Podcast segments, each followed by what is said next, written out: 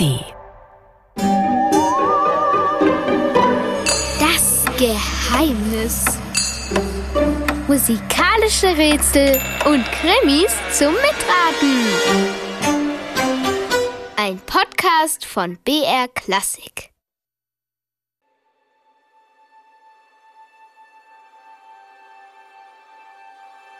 Es war nicht schwer herauszufinden, wo der Diebstahl passiert war.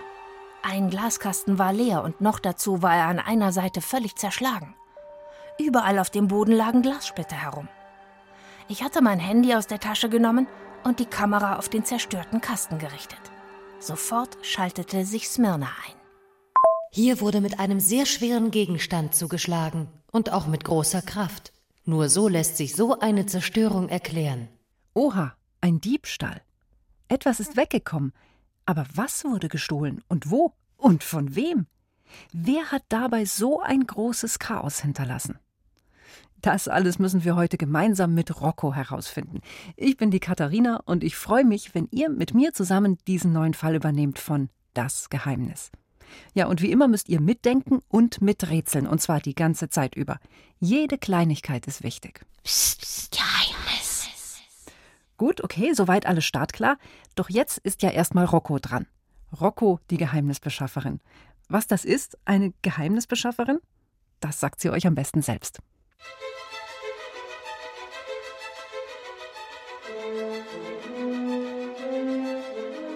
Es gibt eine Menge Dinge, von denen die meisten Menschen denken, dass es sie gar nicht gibt. Dass sie nur erfunden sind. Den Ring der Macht zum Beispiel. Oder das magische Schwert Excalibur, das der sagenhafte König Artus aus dem Stein gezogen hat. Solche Dinge meine ich. Die meisten Menschen denken also, dass diese Gegenstände nur ausgedacht sind. Aber das ist nicht wahr. Sie existieren im Geheimen. Und es gibt einen guten Grund dafür, dass das so ist. Denn sie sind gefährlich. Böse Menschen können damit schlimme Dinge tun. Und deshalb sind diese Dinge überall auf der Welt versteckt und gut bewacht. Aber hin und wieder passiert es, dass so ein Gegenstand eben doch gestohlen wird. Und da komme ich ins Spiel. Mein Name ist Rocco und ich bin Geheimnisbeschafferin. Immer wenn einer dieser uralten magischen Gegenstände verschwindet, versuche ich, ihn wieder zu beschaffen. Aber es gibt ein Problem. Ich weiß nie, um welchen Gegenstand es geht, weil niemand erfahren darf, dass es diese Dinge gibt. Ihr versteht mein Problem? Gut, dass ich eine Assistentin habe. Ihr Name ist Smyrna und sie ist eine KI, also eine künstliche Intelligenz. Na, ihr wisst schon, sie ist eine App auf meinem Handy. Aber sie denkt mit. Ich hatte einen Anruf bekommen. Der Anrufer hatte keinen Namen genannt. Es war sofort klar, dass er einer der Geheimnisbewahrer war und, was soll ich sagen, das Geheimnis war gestohlen worden. Er nannte mir eine Adresse, und Smyrna und ich machten uns sofort auf den Weg.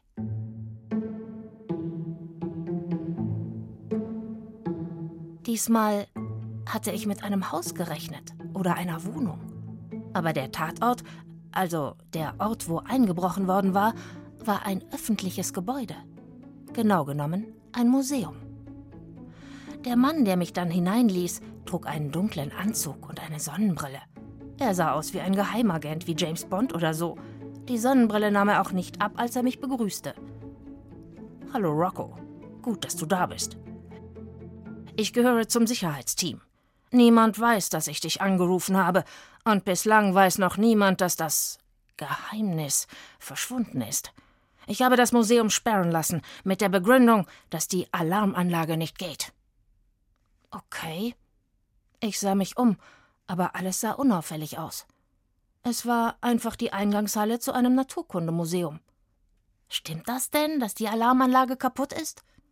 Hör mal, Mädchen, die Alarmanlage geht, aber es ist nichts drauf. Also, auf dem Videoband der Überwachungskamera meine ich. Am besten ich bringe dich erstmal in den Museumssaal, wo der Diebstahl passiert ist. Wir gingen die breite Steintreppe hinauf in den ersten Stock, vorbei an ausgestopften Tieren, an Wölfen und Bären, dann an einer Puppe, die aussah wie ein Steinzeitmensch. In einigen Glaskästen sah ich Töpfe und uraltes Geschirr, in anderen Schmuck aus Kupfer und Gold, auch ein paar Glasperlen. Alles unfassbar alt.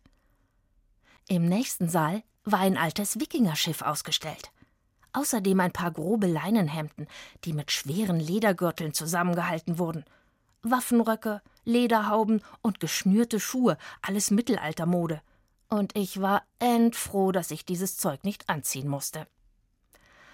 Nächster Raum. Der war jetzt vollgestellt mit lauter kleineren Glaskästen, in denen Waffen gezeigt wurden. Kurze und lange Schwerter, kleine Dolche, Kettenhemden und Eisenhauben, Helme und Brustpanzer. Es war nicht schwer herauszufinden, wo der Diebstahl passiert war. Ein Glaskasten war leer und noch dazu war er an einer Seite völlig zerschlagen. Überall auf dem Boden lagen Glassplitter herum. Ich hatte mein Handy aus der Tasche genommen und die Kamera auf den zerstörten Kasten gerichtet. Sofort schaltete sich Smyrna ein. Hier wurde mit einem sehr schweren Gegenstand zugeschlagen und auch mit großer Kraft. Nur so lässt sich so eine Zerstörung erklären. Smyrna speicherte einige Fotos, dann fiel mir etwas auf. Keiner der anderen Glaskästen war beschädigt, nicht ein einziger. Ist sonst noch etwas weggekommen? fragte ich den Sonnenbrillentyp, der total überflüssig rumstand und das offenbar auch spürte, denn er versuchte sofort wichtig zu klingen. Nein, Rocco, alles ist da, wo es hingehört. Sogar der kostbare alte Goldschmuck ist noch da. Was lag in der Glasvitrine? Von der Größe her geht da ja gerade mal ein Kochtopf rein, oder? Rocco, du weißt genau, dass ich das nicht sagen darf, sagte der Typ und strich sich seinen Anzug glatt. Es ist eines der Geheimnisdinge. Kein Besucher hätte je vermuten können, dass es magische Kräfte hat. Ein Museum war das ideale Versteck. Bisher zumindest. Ich seufzte.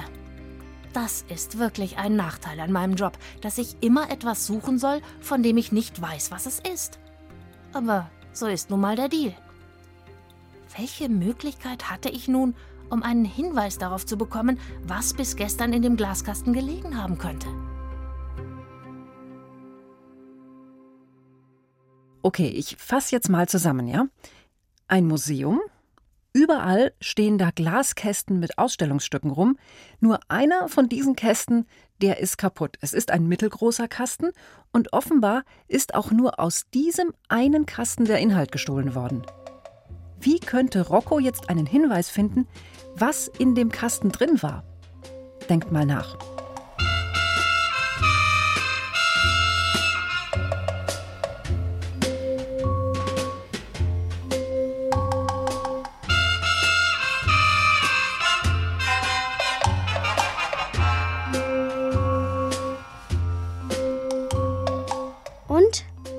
Du eine Idee?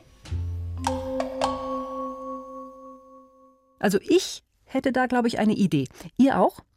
Wenn ihr schon mal in einem Museum wart, dann kommt ihr bestimmt auch gleich drauf. Mal hören, ob ihr richtig liegt und vielleicht habt ihr ja sogar dieselbe Idee gehabt wie Rocco, unsere Geheimnisbeschafferin. Ich sah mich in dem großen Museumssaal um. Und bingo. Wie in jedem Museum war neben jedem Ausstellungskasten ein Schild angebracht, auf dem Infos standen zu den Dingen, die darin gezeigt wurden.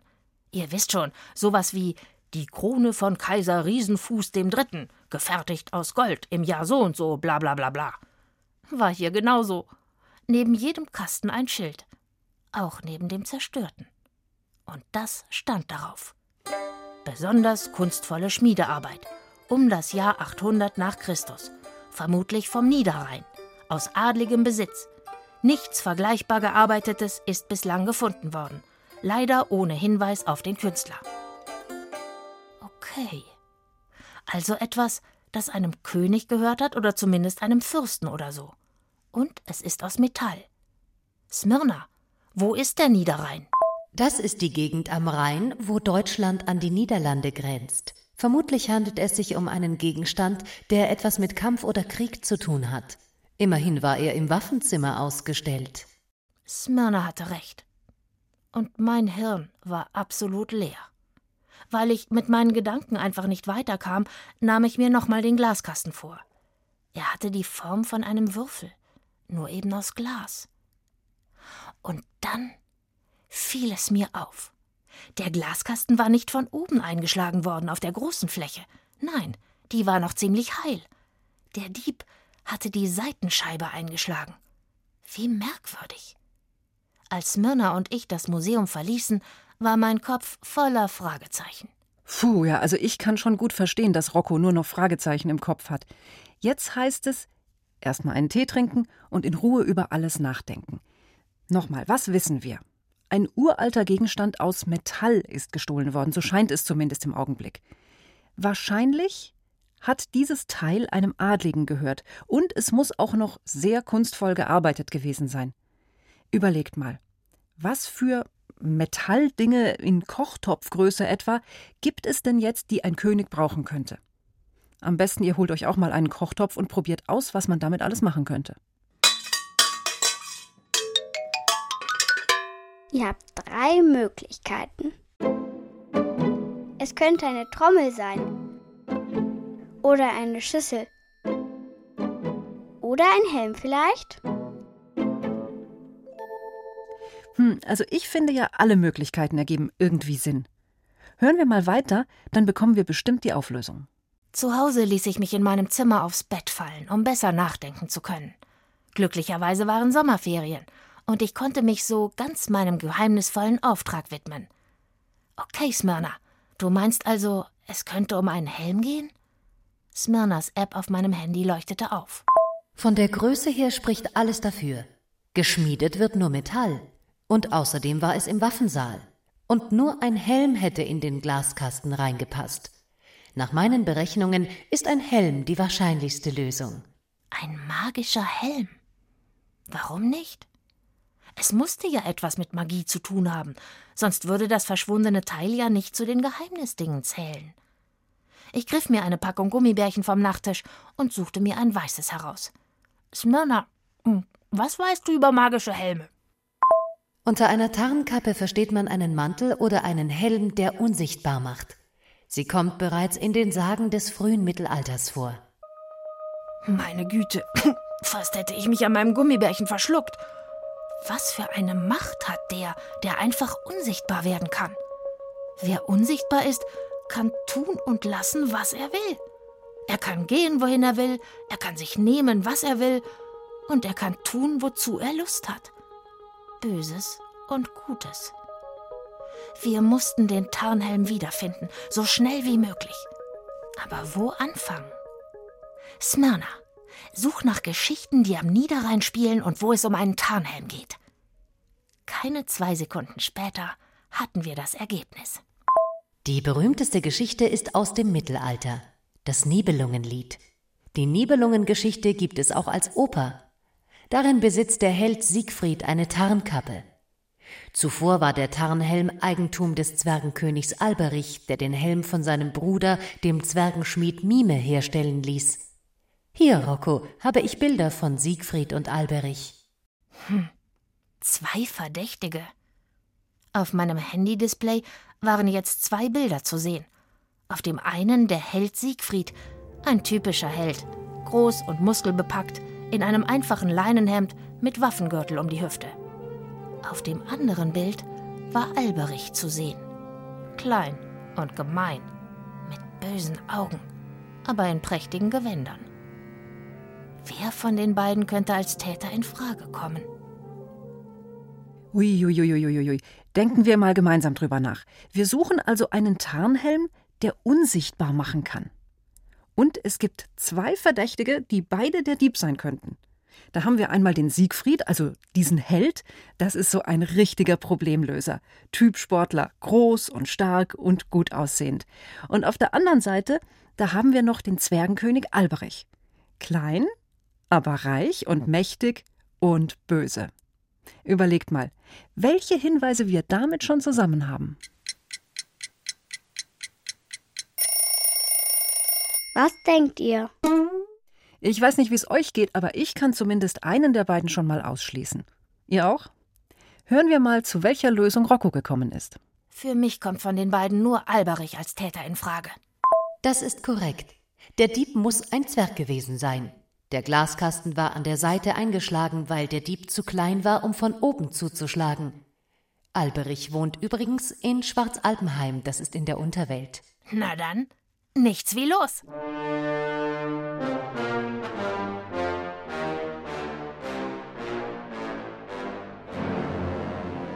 Meine Aufträge hatten mich schon fast überall hingeführt, aber noch niemals in die Unterwelt. Schon am nächsten Nachmittag standen wir vor einer dunklen Höhle, die der Eingang ins Reich der Nebel war. In das Reich der Schwarzalben oder, wie man heute sagt, der Zwerge. In der Höhle war es dunkel und eisig kalt. Riesige Tropfsteine hingen von der Decke herab und ich musste aufpassen, dass ich mir nicht den Kopf stieß. Die Wahrscheinlichkeit, sich in einer Höhle zu verirren und niemals wieder herauszufinden, ist sehr hoch. Danke, Smyrna. Wir mussten aber trotzdem weitergehen. Da war ein Gang. Mit der Taschenlampe von meinem Handy leuchtete ich in die Finsternis. Der Boden war glitschig und es ging leicht bergab.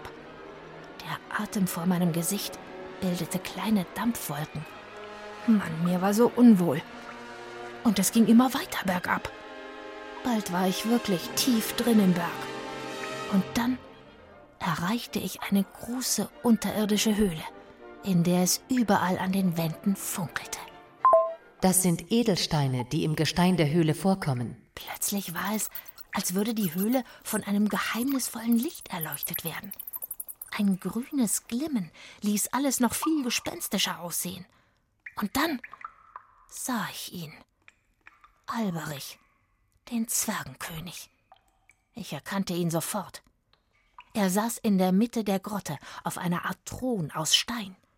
Den Kopf hatte er in eine Hand gestützt, und sein langer Bart ringelte sich zwischen seinen Beinen hindurch, bis auf den Boden. Hallo, Majestät, äh, König Alberich. Ich stellte mich ganz aufrecht hin, damit der König nicht merkte, wie sehr ich mich fürchtete. Ich bin Rocco, und ich bin gekommen, um den Tarnhelm zu holen, den Sie gestohlen haben. Gefühlt dauerte es echt eine Ewigkeit, bis er mich anschaute. Und dann plötzlich lachte er. Ganz laut und ehrlich gesagt ganz schön übel. ich soll den Helm haben? ich? Ich musste mich echt zusammenreißen, damit meine Stimme nicht zitterte. Nun ja, ein Zwerg muss ihn gestohlen haben. Und immerhin hat er ja mal ihnen gehört, der Helm. Alberich glitt langsam von seinem Thron herunter, und obwohl er so gebückt ging wie ein alter Mann, war es erstaunlich, wie schnell er sehr nah vor mir stand. Noch immer gluckste er vor Lachen. Wenn ich den Helm hätte, Kindchen, dann hättest du mich nie zu Gesicht bekommen, oder? Dann wäre ich ja wohl unsichtbar. Das ist eine sehr logische Bemerkung. Ich musste Smyrna zustimmen. Punkt für den Alten. Aber wer hat dann den Tarnhelm König Alberich? Es muss ein Zwerg gewesen sein, einer ihrer Untertanen. Da legte der Zwergenkönig den Kopf schief und dachte nach. Und auch ihr könnt ein letztes Mal überlegen. Wir suchen einen Zwerg, der etwas mit der Tarnkappe zu tun gehabt hat. Könnt ihr euch noch erinnern? Jetzt wird's knifflig.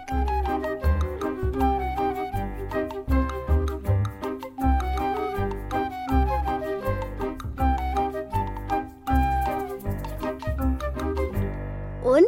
Kommt ihr drauf? Welcher Zwerg wurde in Roccos zweitem Fall außer Alberich erwähnt? Hier kommt die Auflösung. Alberich kniff die Augen zusammen und sein Gesicht wurde zu einer bösen Fratze. Mime!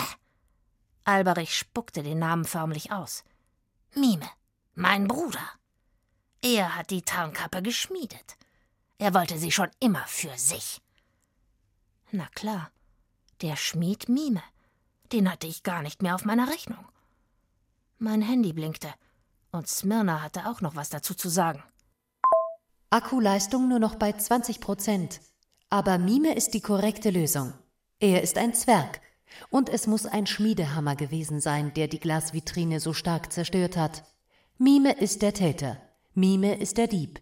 Die Lösung lautet Mime, Akkuleistung bei 15 Prozent, Mime, Mime, Mime. Ich hatte keine andere Wahl, als Smyrna abzuschalten, wenn ich noch genügend Saft für die Handytaschenlampe auf dem Rückweg haben wollte. Ich verneigte mich etwas vor Alberich, dem Zwergenkönig, und ging langsam rückwärts aus der Höhle raus. Aber eigentlich nicht aus Höflichkeit, sondern um den Alten im Auge zu behalten. Es ist nicht schön, weit unter der Erde allein zu sein mit einem Zwerg, der bekannt ist für seine Bosheit. Während ich mich rückwärts zum Höhlenausgang tastete, wurde mir bewusst, dass ich zum ersten Mal einen Fall gelöst und doch nicht gelöst hatte. Natürlich, der Diebstahl war aufgeklärt. Ich wusste, dass Mime der Täter war.